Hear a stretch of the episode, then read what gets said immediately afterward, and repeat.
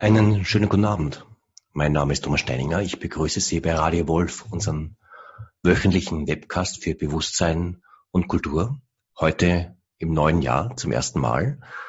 Äh, Radio Wolf 2020 und ich freue mich sehr, hier mit im Studio Frau Anna Mauersberger zu haben. Anna, du bist hier mitten in der Leitung? Ja, hallo Thomas, ich freue mich auch.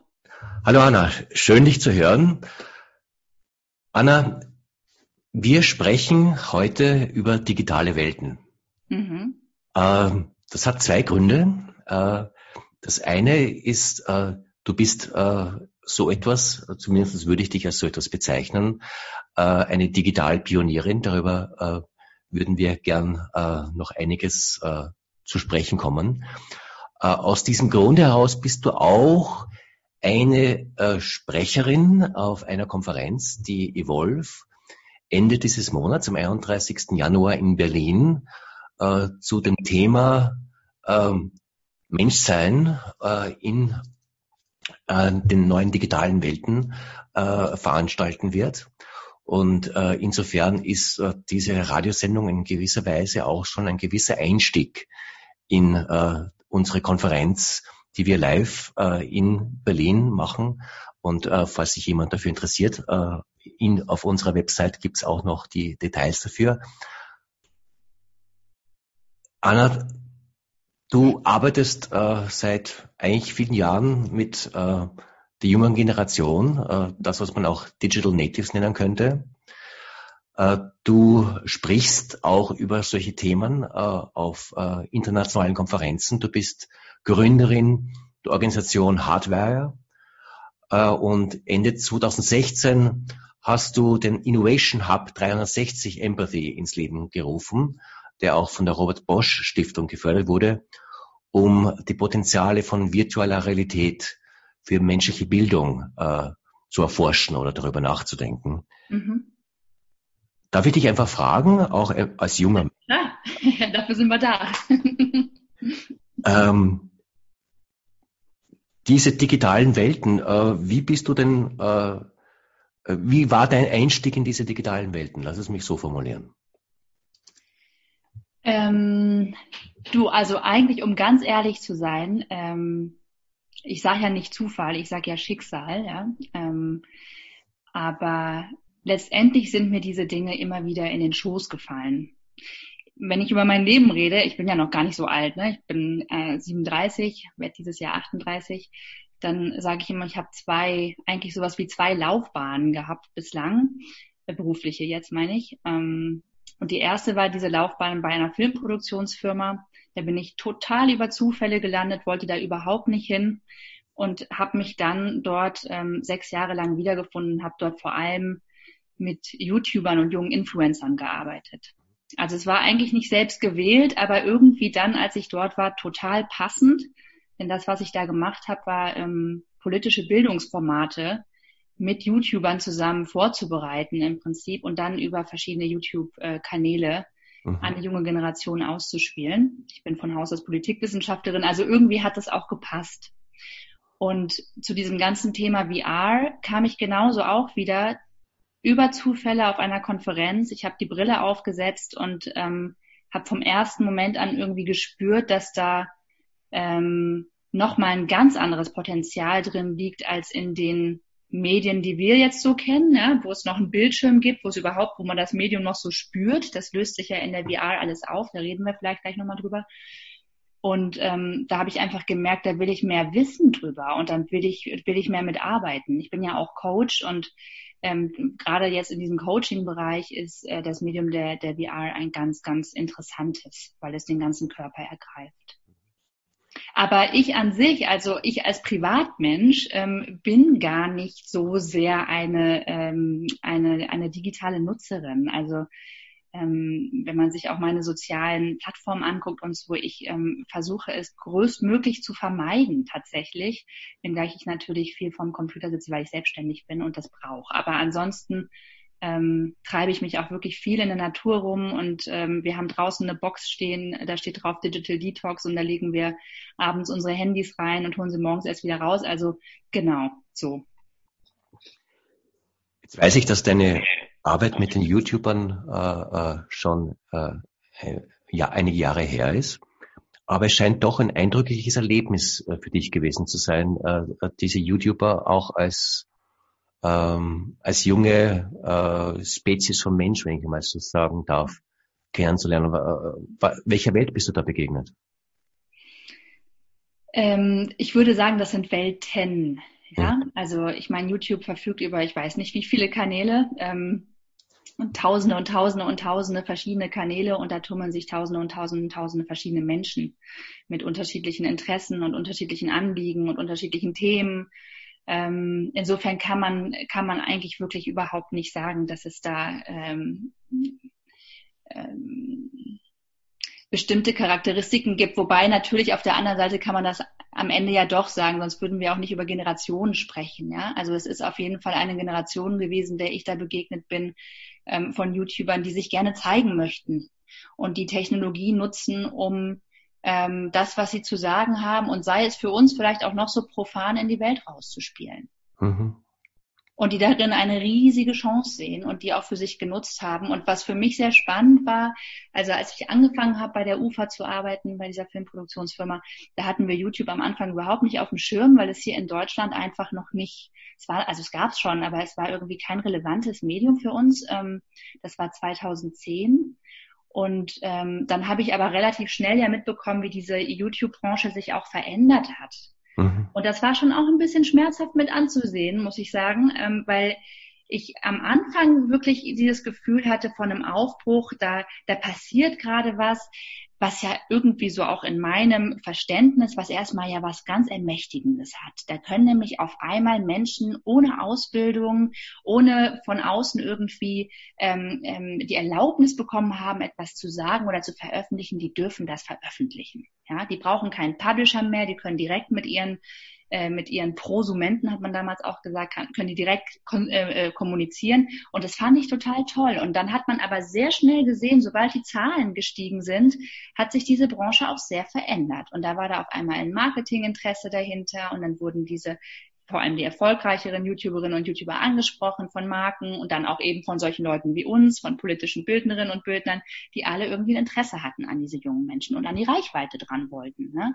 Und sowas verändert dann natürlich auch ein System. Also das verändert ein System radikal und äh, ich weiß nicht, bist du ein YouTube-Nutzer?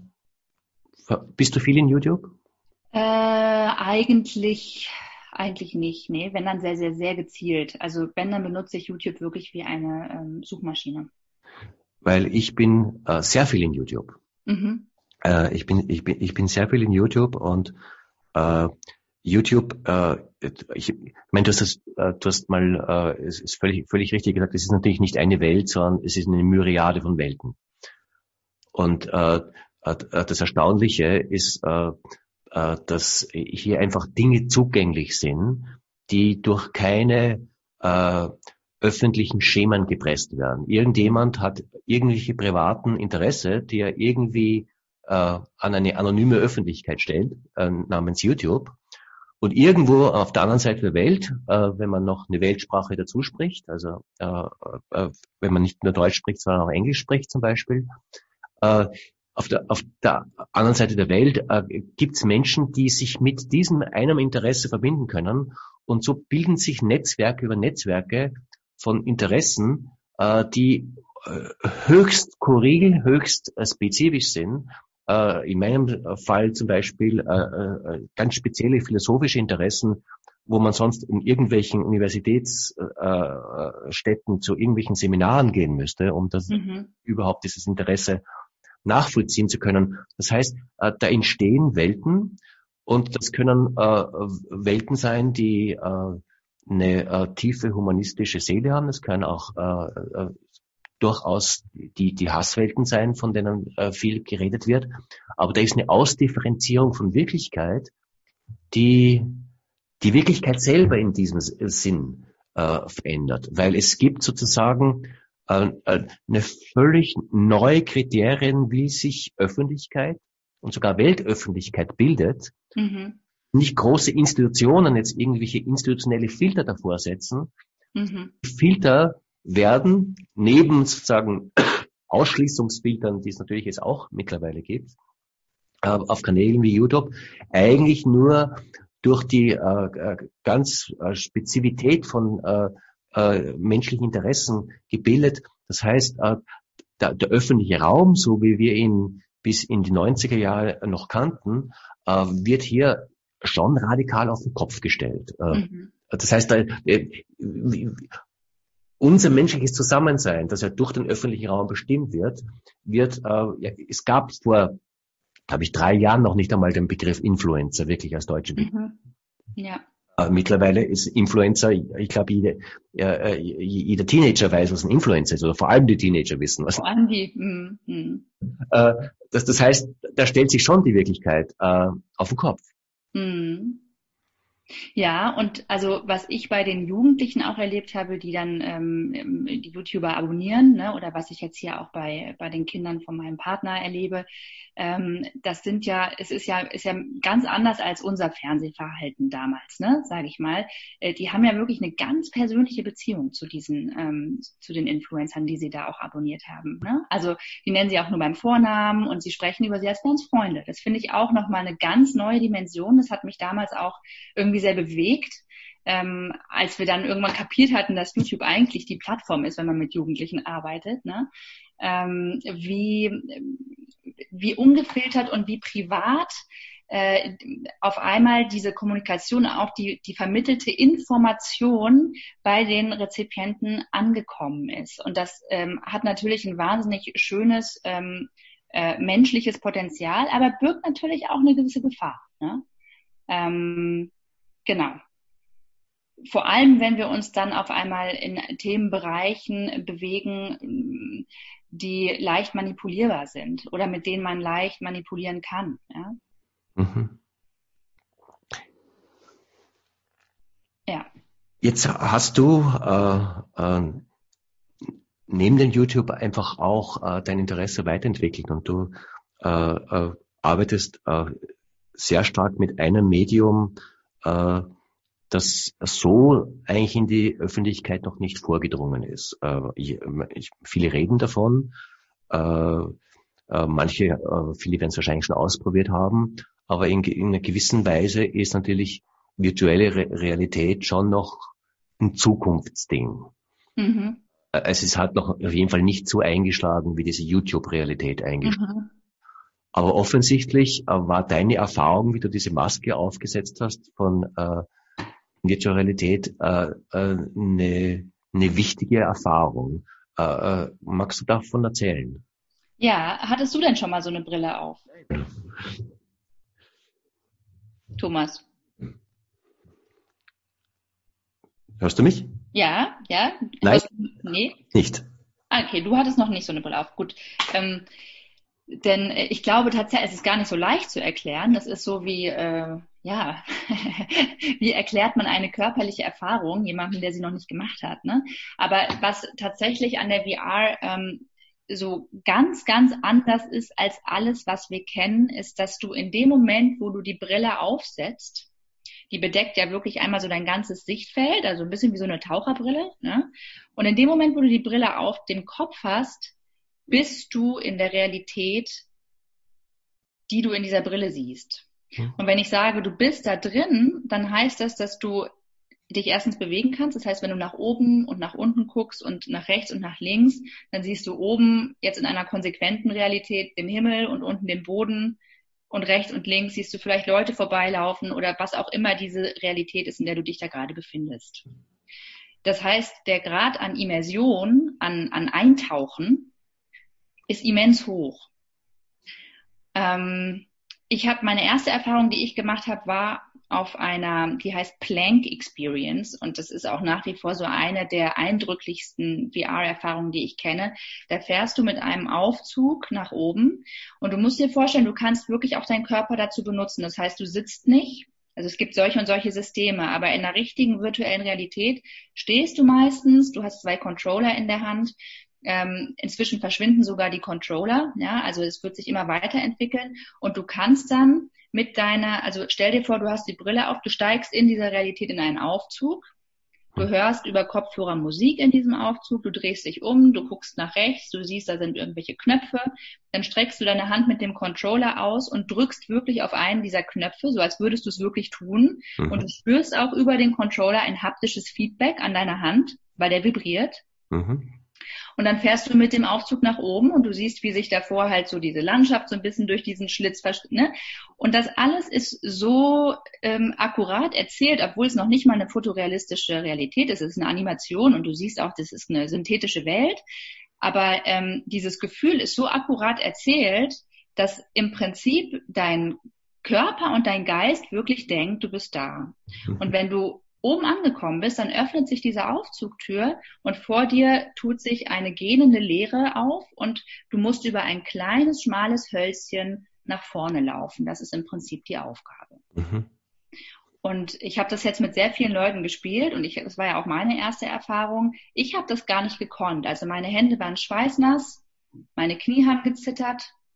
Es hat sich nicht angenehm angefühlt, ja. Mhm. Obwohl ich ja wusste, dass das nicht echt ist. Mhm. Dann bin ich so ein paar Schrittchen rausgelaufen und habe mir dann vorgestellt, wie es wäre, wenn ich da jetzt einfach einen Schritt zur Seite mache, weil ich ja weiß, dass ich, ne, also ich mhm. kann ja nicht sterben, aber das hätte ich mich niemals getraut. Mhm. Und das war für mich einfach nochmal so eine ganz neue Dimension von, äh, von medialer Erfahrung. Sowas hatte ich noch mhm. nie erlebt. Das wird äh, in einem gewissen Sinn äh, äh, immer mehr auch Zukunft sein.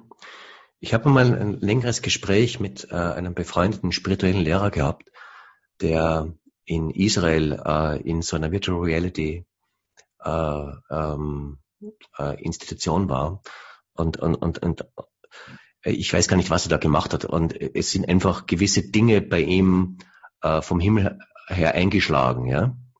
Mhm oben. Und äh, es hat ihn, ähnlich wie du, äh, einfach zutiefst existenziell gebackt, äh, äh, wie äh, er halt auf die Seite gesprungen ist, ohne überhaupt anders zu können, als auf die Seite zu springen, mhm. äh, um von diesem virtuellen, was immer es war, äh, nicht erschlagen zu werden. Mhm. Äh, und äh, die, die Diskussion oder das Gespräch, das wir äh, hatten, äh, wenn sozusagen äh, künstliche Welten uns äh, so real ergreifen, äh, können dann künstliche Welten, die ja äh, durch und durch äh, programmiert sind, äh, uns nicht auch, ich sage es mal ganz platt, äh, äh, über unsere ähm, äh, Basic Instincts äh, in Besitz nehmen. Auf jeden Fall. Ist hier äh, eine Dysutopie äh, nicht angebracht, dass, äh, dass, dass hier wirklich, äh, wenn Sie sagen, wie wir in der Lage sind, virtuelle Realitäten, die jetzt einfach äh, nicht mehr wie YouTube einfach etwas ist, was ich mir auf dem Handy an, anschaue oder auf, oder auf meinem Computer oder wie, wie auch immer, sondern wo ich dieses Immersion-Erlebnis drin habe und wo es anscheinend unmöglich ist, sich sozusagen dem wirklich zu entziehen äh, von, von seinen Instinkten her. Mhm.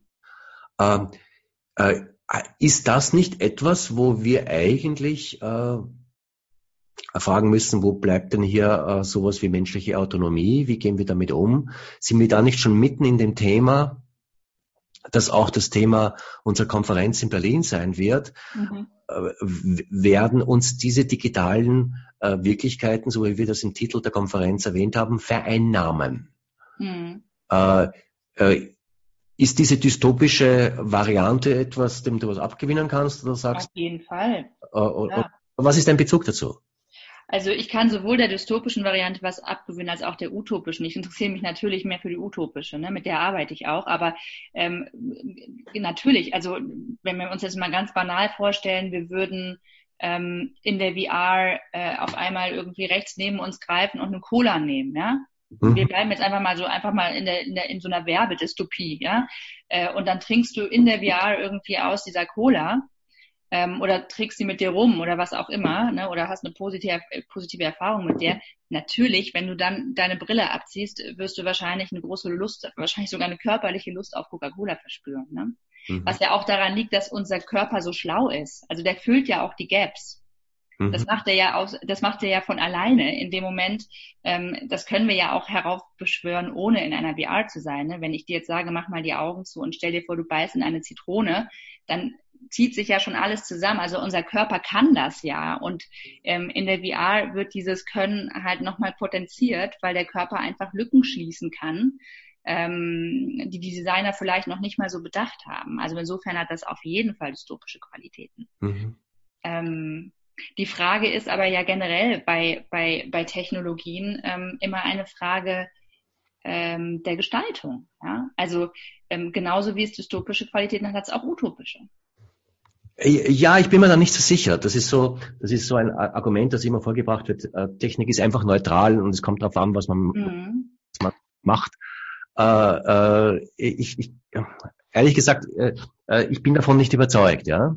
Mhm dass die, dass die technische Realität an sich keine Kraft hat, sondern dass es sozusagen an uns liegt, ob wir äh, daraus ein Schwert oder einen Flug machen oder, oder, oder sowas. Ähm, äh, das hat schon eine Eigendynamik.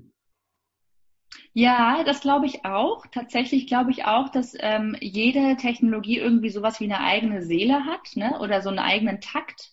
Ähm, und den können wir noch so sehr gestalten, aber der ist irgendwie so, ähm, so als Grundton ist der so dabei. Ähm, aber stell dir mal vor, du würdest die VR nutzen und auch da natürlich, wir müssen dann darüber reden, wie viel wird die genutzt, ähm, ähm, mit welchem Maß und so weiter. Ne? Klar, das sind alles Fragen, die sich anschließen. Aber stell dir mal vor, du würdest die VR nutzen, um zum Beispiel in der VR bestimmte Dinge zu lernen, ja, über so haptisches Feedback. Du könntest zum Beispiel in der VR ähm, was weiß ich, du könntest äh, Gitarre spielen lernen, du könntest all solche Dinge lernen. Ne? Es könnte eine riesige Lernplattform werden, die vielleicht kostenlos, aber das ist ja, das sind ja jetzt alles wirklich, das ist ja eine Utopie, von der ich gerade rede. Das ist ja nicht äh, im Moment das, was passiert. Mhm. Ähm, aber du könntest kostenlos bestimmte Handfertigkeiten erlernen, du könntest all diese Dinge tun, ja. Ähm, oder du könntest die VR nutzen, das finde ich die spannendste, eigentlich die spannendste Möglichkeit, um wirklich Dinge zu erleben, die du in der echten Welt nicht erleben kannst. Ja? Ähm, also woran wir gerade arbeiten, ist ähm, eine Erfahrung, in der du dich in der VR in Pflanzen verwandeln kannst, also so in Pflanzen transformieren kannst, in Tiere transformieren kannst und ein Gefühl bekommst, das hoffen wir, wir sind gerade erst im Anfangsstadium, also das, was wir vermitteln wollen, ist ein Gefühl von der, ähm, eigentlich so ein Alleinheitsgefühl, ja, also ich bin die Welt und die Welt ist ich. Mhm. Und ähm, die VR zu nutzen, um hier ein, ein Diskussionseröffner im Prinzip zu ermöglichen, indem ich eine Erfahrung ermögliche, die die so tiefgreifend ist, weil sie eben nicht eine kognitive ist und ich nicht irgendwie auf einer argumentativen Ebene äh, mich gleich auseinandersetze, sondern erstmal eine Erfahrung mache und dann aus dieser Erfahrung komme und mich dann diskursiv auseinandersetze. Ich glaube, das sind sehr spannende Anwendungsmöglichkeiten für die VR. Ähm, die es uns vielleicht auch gerade in diesen aufgeheizten Zeiten ermöglicht, wenn man sie weise einsetzt, muss man natürlich immer dazu sagen, aber die es uns vielleicht gerade da ermöglicht, sie ähm, als, als auch eine herzöffnende Technologie zu verstehen, ja, ähm, die uns erstmal auf einer körperlichen, emotionalen Ebene anspricht und abholt und nicht auf einer verkanteten, kognitiven, argumentativen, streitlustigen Ebene. Weißt du, wie ich meine? Ja. Mhm. Ähm, lass mich trotzdem nachfragen. Mhm. Äh, wie du merkst, bin ich hier in einer gewissen Weise ein technischer Nachzügler. Und äh, ich war auch ein technischer Nachzügler bei den 3D-Filmen.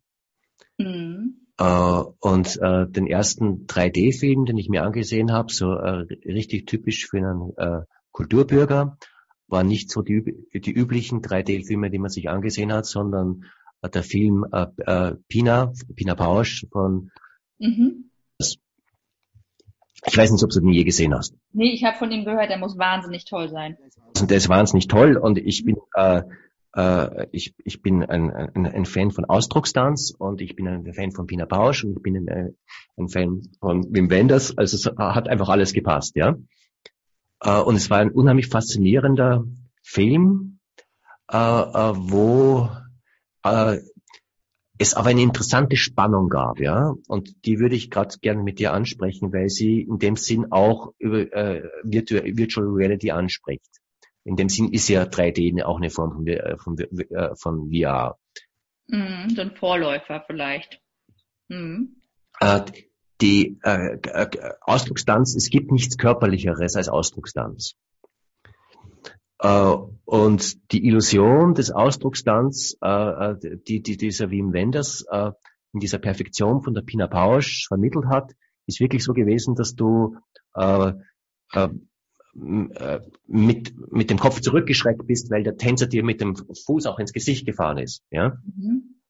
Und äh, du diese Unmittelbarkeit gehabt hast, die unheimlich beeindruckend war, weil sie einfach so äh, täuschend wirklich äh, die Leibhaftigkeit des Tanzes war. Ja? Mhm. Und gleichzeitig, und da geht meine Frage hin, äh, war eine Wahrnehmung, wenn ich so dem, dem, dem nachgegangen bin, äh, dass da auch eine Wahrnehmung war der Lehre all dessen, der Nichtkörperlichkeit all dessen. In dir jetzt, als Zuschauer, meinst du? Als Zuschauer in, in, in, in, in, in der Erfahrung dessen. Also es war einfach wahrnehmbar, äh, dass hier zumindest nicht mein Verständnis von Körperlichkeit sich manifestiert, sondern etwas, äh, was nicht verkörpert da ist, obwohl ich natürlich körperlich reagiere mit meinem Körper völlig, ja. Mhm. Also da, das war äh, alles da. Aber da ist schon etwas, wo das Wort virtuelle Realität gegenüber wirklicher Realität mhm. als angebracht erschien. Ja. Äh, und wo, äh, wenn, wenn diese äh, Immersion äh, äh, hier noch intensiver und noch eindeutiger wird, ähm, äh, einfach sich die Frage stellt, ähm, äh, besteht denn nicht die Gefahr, dass das, lass es mich so formulieren, dass wir die Wirklichkeit verlieren? Hm. Tja, guck mal, letztendlich ist es ja. Äh, äh, Frage, aber ich, ich, ich höre deinen Enthusiasmus und, äh, äh, und ich möchte das utopische Potenzial hier auch wirklich äh, äh, dem, dem, dem noch nachgehen. Gleichzeitig möchte ich es auch mit meiner Skepsis begleiten. Hm, hm, absolut. Du, mein, ehrlich gesagt, Thomas, ist mein Enthusiasmus, ähm, der bezieht sich auf eine Möglichkeit, die sein könnte, und der bezieht sich auf eine Möglichkeit, die sehr bewusst eingesetzt sein will. Ne? Also ähm, ich stelle mir nicht vor, dass das wäre für mich eine absolute Dystopie, dass wir alle ähm, unser VR-Set zu Hause haben und im Prinzip nicht mehr vor die Tür gehen müssen und meinen, wir müssten uns die VR aufsetzen, um damit irgendwie in den Wald zu gehen. Solche Anwendungen gibt es ganz viele. Ne? Ein synthetischer Wald, das gibt für mich nichts Furchtbareres als einen synthetischen Wald. Dann denke ich immer, warum warum brauche ich überhaupt so eine virtuelle Realität? Da kann ich ja einfach in den Wald gehen. Ne? Und der echte Wald wird immer schöner sein als der virtuelle Wald.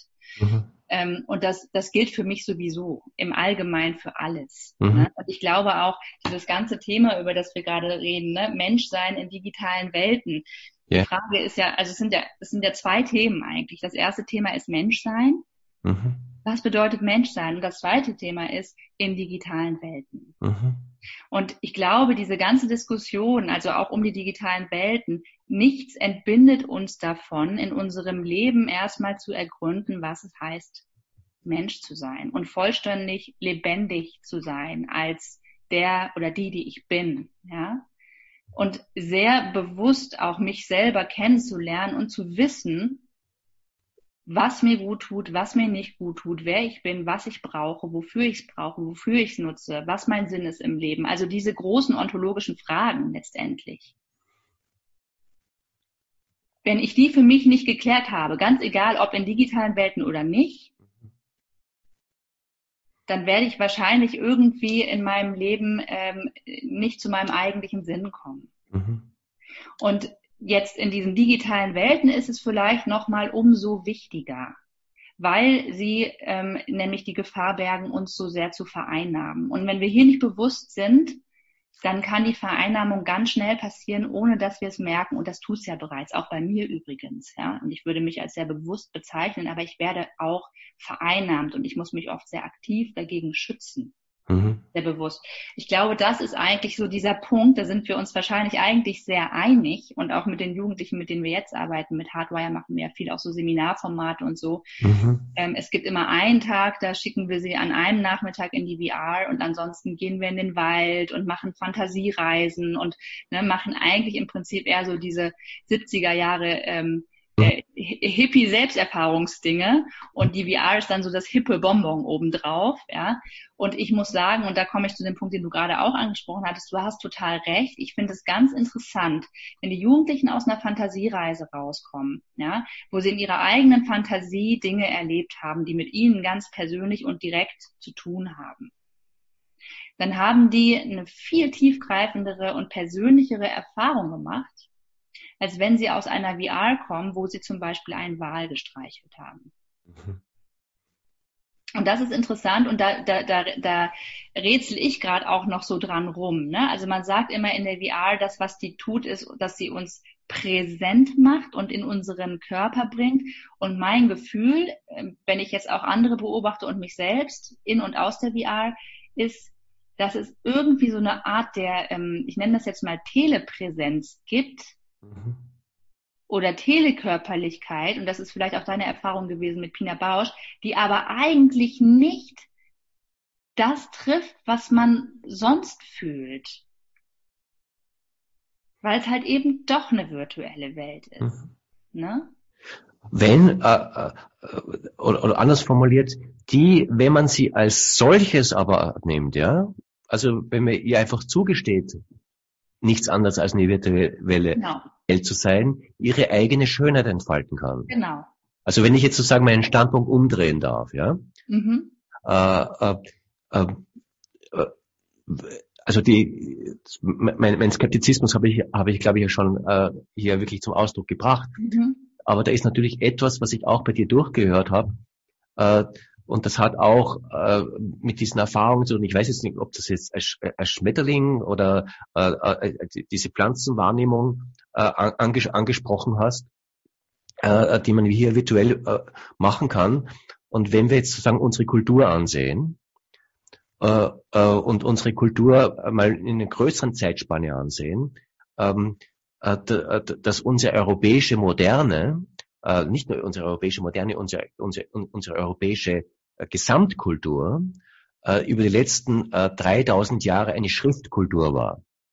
Mhm. Äh, und das heißt, ähm, äh, äh, unser kultureller Kodex ist hauptsächlich über die, die, die lineare Gestaltung von Gedanken äh, strukturiert. Mhm. Ob das jetzt die Gedanken sind, wie sie in der Bibel stehen, wie sie Kant geschrieben hat, wie sie Karl Marx geschrieben hat oder Aldous Huxley geschrieben hat. Äh, äh, es geht jetzt nicht um die Inhalte, es geht um die Form, ja. Mhm. Äh, dass wir uns der Wirklichkeit neben unserer um, direkten Umgebung zum großen Teil durch diese Abstraktion der linearen Sprache gebildet haben und mhm. wir off offensichtlich sozusagen auf der anderen Seite der Schriftkultur die Fernsehkultur ist, ist ein Teil davon und das ist jetzt noch viel mehr, wo wir in eine Multidimensionalität kommen, äh, die wir Europäer auch äh, durch unsere Schriftkultur, glaube ich, vergessen haben. Mhm. Diese Buntheit, die Lebendigkeit, die Unmittelbarkeit, die Beweglichkeit, mhm. die du ansprichst in dem Ganzen, mhm. hat ja eine gewisse Parallele mit dem, was auch indigene Kulturformen haben. Mhm. Äh, ohne das jetzt gleichsetzen zu wollen. Also ich meine es nicht so, äh, so einfach. Aber du, du, weißt, was ich meine. Da ist auch eine Befreiung aus einer gewissen Linearität draußen. Mhm. Und hier anzukehren, dass hier neue Kontinente uns zur Verfügung stehen und wir herausfinden müssen, äh, was ist Menschsein in diesen neuen Welten, so wie die, die Buchwelt, die, unsere Welt, die auch radikal verändert hat. Also die, wie, die, wie die Bücher in die Welt kamen äh, das, das war mit den Schriftreligionen, das hat die Welt radikal verändert, ja. Mhm. Äh, und, und zu sehen, äh, solche Medienrevolutionen, die gehen ans Eingemachte unseres Menschseins, und das will es auch. Mhm. Ja, absolut. Also da kann ich total mitgehen. Und ich würde sogar ähm, noch, ähm, noch einen Gedanken weitergehen und, und sagen, ähm, wie kann ich Technologien nutzen, wie zum Beispiel die VR, mhm. um mich in meinem Menschsein noch einmal neu zu erfahren. Mhm.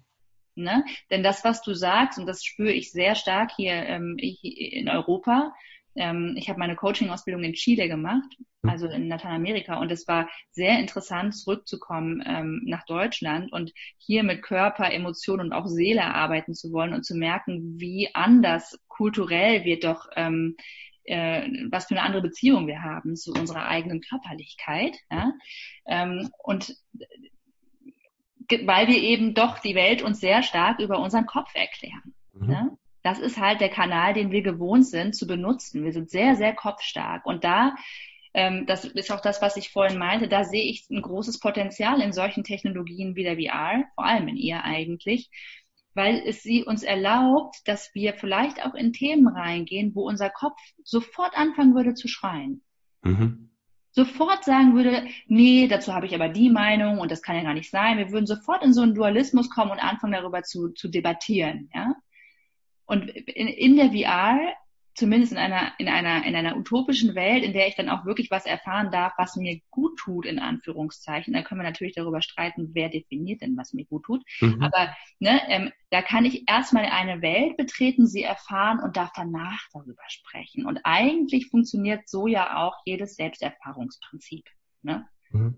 Also auch so klassische Selbsterfahrungsseminare oder Formate oder so, ne? Oder Gestalttherapie. Also letztendlich eigentlich machst du ja erstmal eine Erfahrung und dann redest du darüber, was du erlebst. Mhm. Erzähl mehr, was sind die Potenziale, die du dort siehst? Ähm, also jetzt in Bezug zum Beispiel auf, ähm, auf die VR, die wir jetzt ganz konkret planen und das tun wir ja auch. Also ich tue das aus einem Bedürfnis heraus. Ich bin ja selber gar keine, ich bin ja keine Entwicklerin, ja, ich kann das überhaupt nicht, sondern ich bin im Prinzip die Initiatorin. Ich bin zur Robert Bosch Stiftung gegangen und habe gesagt, Mensch, lass uns doch in dem Bereich mal was machen, weil ich einfach auch glaube, ähm, dass ich gerade ähm, junge Menschen und auch erwachsene Menschen die überhaupt keinen Bock haben, in den Wald zu gehen oder die überhaupt keinen Bock haben, sich mit einem Konzept wie Interbeing auseinanderzusetzen, mhm. dass gerade für solche Menschen Technologie halt eine super gute Brücke sein kann, ne? ähm, um sich solchen Themen auf andere Art und Weise zu nähern. Und ähm, was wir dort, die Welt, die wir dort kreieren wollen, ist eine, wo ich wirklich dieses Gefühl von von ähm, der Mensch ist nicht die Krone der Schöpfung, Mhm. sondern der Mensch bewegt sich in einer Welt, wo er als Teil von ihr gleichberechtigt ist mit der Pflanze, mit dem Tier, mit dem Stein, mit jedem anderen äh, ähm, ähm, Wesen, ja, was atmet, was lebt. Ähm, diese Erfahrung zu ermöglichen, sowohl visuell als auch mit schönen Sounds, ja, also eine Erfahrung, die sich erstmal für mich, wenn ich sie, wenn ich sie erlebe, schön und öffnend anfühlt, ja. Und aus der dann rauszukommen und dann mich darüber mitzuteilen mit anderen. Ja, das ist für mich zum Beispiel gerade, das ist das Thema, an dem wir arbeiten in Bezug mhm. auf VR. Wie klingt das für dich? Hättest du Lust, die zu spielen? Absolut, ja. Ich habe, während du geredet hast, schon überlegt, wo, äh, äh, wo, ich dich überreden kann, das mal auszuprobieren. Wenn sie fertig ist, jederzeit. Aber es dauert noch ein bisschen. Also wir, wir sind jetzt gerade wirklich noch in der Konzeption. Also es gibt noch nicht mal einen Titel dafür. Ne? Du bist der Erste, mit dem ich da äh, öffentlich überhaupt drüber spreche. Nee, finde ich total spannend, äh, äh, weil es hier auch unmittelbare Zugänge gibt, die es einfach so vorher nicht gab. Ja, mhm. auch diese einfache Erfahrung, die du vorher geschildert hast, ja. Also da mit dem Aufzug hochzufahren und dann, ich weiß gar nicht, wo du da rausgegangen bist, also irgendwo, wo es äh, rechts und links runterging, ja. Mhm, genau. Äh, äh, und äh, ist, ist in sich eine, ähm, äh, eine einfache Erfahrung, aber normalerweise muss man ein ziemliches Risiko eingehen, um so eine Erfahrung zu machen. Mhm. Äh, und es, äh, so höre ich dich zumindest, äh, äh, dass es äh, dich mit dir in, zumindest auf diesem Punkt äh, sehr unmittelbar körperlich real konfrontiert hat. Mhm, mh. Das heißt, äh, das sind Dinge, äh, lass es mich so trivial sagen, die kannst du in einem Buch nicht erlesen. Genau, ja.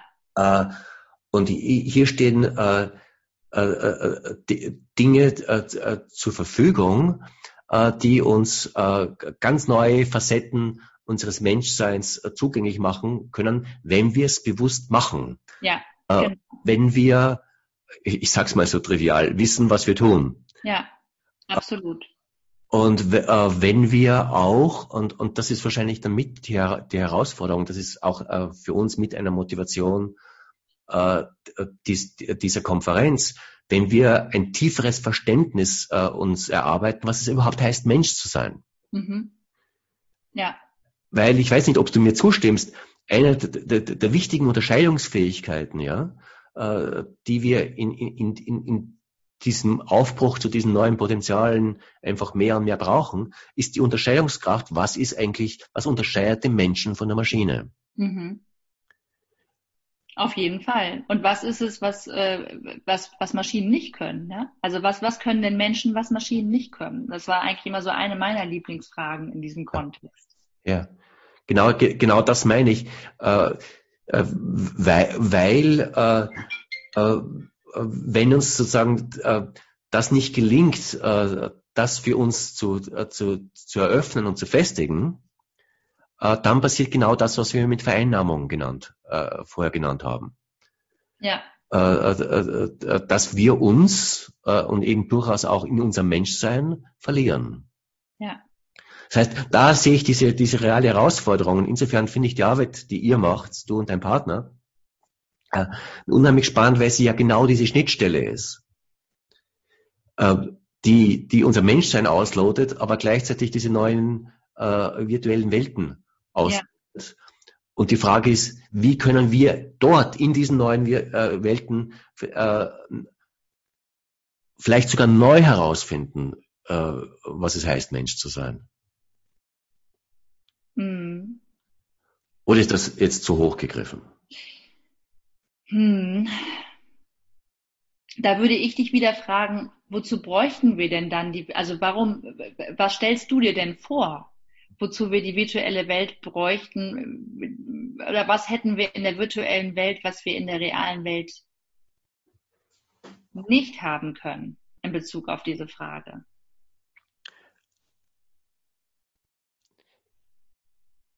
Wir haben, äh, äh, äh Punkt eins ist, wir haben sie.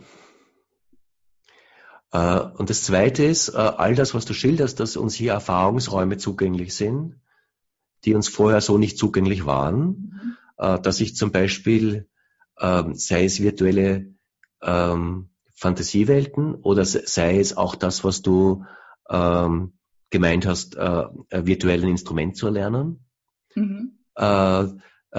hier einfach Möglichkeitshorizonte erschafft, die die ähm, äh, neue Welten ermöglichen. Das ist ja auch schon jetzt der Fall, ja. Ja. Äh, wozu brauchen wir das Internet, ja? Und, und, und äh, äh, jetzt mal viele Dimensionen weggelassen. Äh, äh, das Internet, äh, wir, wir sind gerade sehr sozusagen auch mit den Schattenseiten dessen konfrontiert. Aber ja, irgendein ein hochintelligentes, hochsensibles Kind in irgendeinem abgelegenen Ort äh, mit einem Handyanschluss irgendwo äh, in, im globalen Süden hat durchaus jetzt auch Möglichkeiten, äh, sozusagen äh, sich über das rein äh, dörfliche hinaus äh, in, in, in weitere Welten hinein zu bewegen. Mhm. Äh, äh, und, und, und, und hier auch horizont erweiternd äh, äh, das, das Menschsein auf verschiedensten Dimensionen zu erkunden. Mhm. Äh, das war vorher nicht möglich. Ich sage nicht, dass es nur gut ist, ja? Eben, das ist halt auch wieder die Frage, ne? Ist das, was tut das eigentlich? Äh, ja.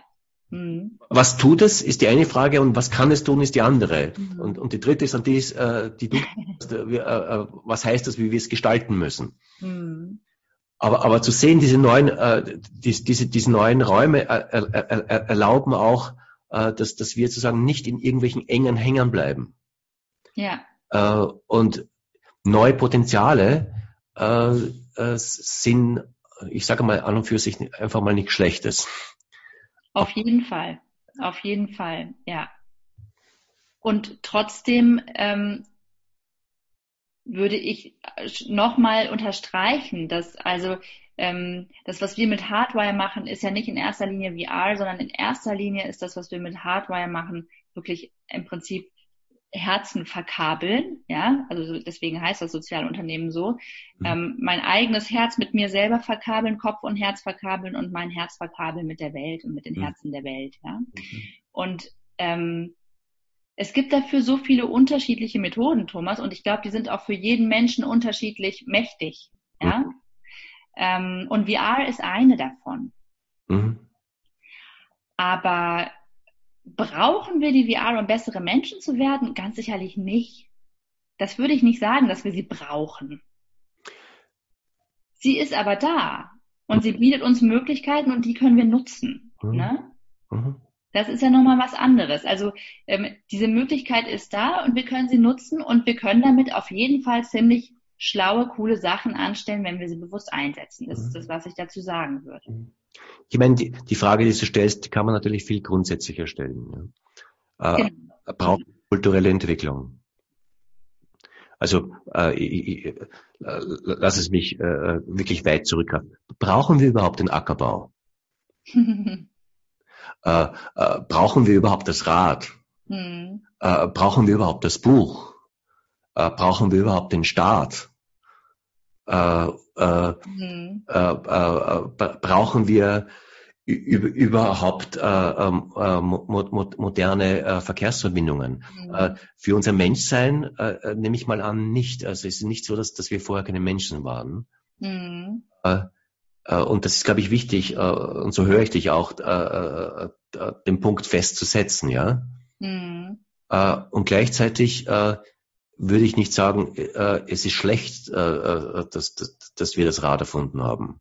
Oder, ja, um Gottes Willen, ja. Äh, äh, oder dass wir die Staat erfunden haben, ob, ob, obwohl äh, all das hat, äh, hat, hat auch unheimliche Herausforderungen mit sich gebracht, ja, und ging auch oft äh, mächtig schief. Mhm. Ja. Genau so braucht es die virtuelle Realität und die neue digitale Welt für unser Menschsein nicht, ja.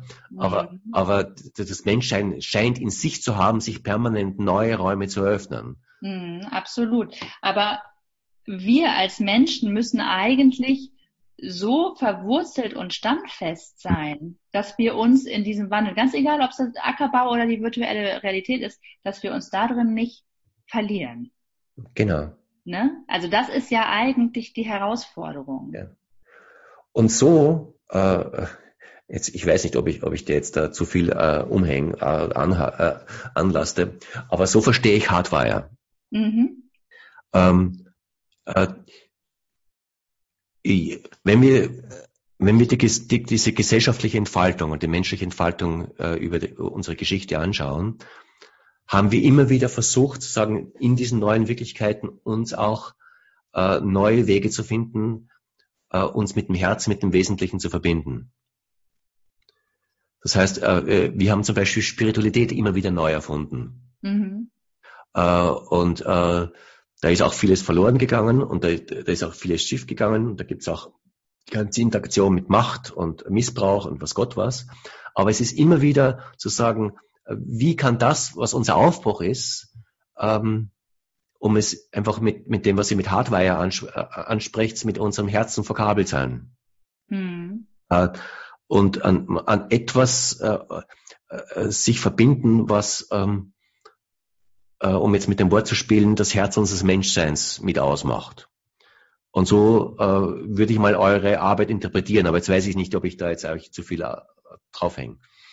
Doch, doch, ja, letztendlich ist es genau das. Also letztendlich wollen wir halt gerade insbesondere für Jugendliche, das ist, ähm, das sind schon die Menschen, mit denen wir vor allem arbeiten bei Hardwire, weil ähm, gerade mm, junge Leute ja einfach oft nicht die Möglichkeit haben, ähm, überhaupt solche Formate oder solche Gespräche zu führen oder solche ähm, Erlebnisse zu haben. Ja, also weil die keine kaufkräftige Zielgruppe sind. Ähm, Coaches arbeiten nicht für Jugendliche, ähm, in der Schule wird es nicht gelehrt, ne?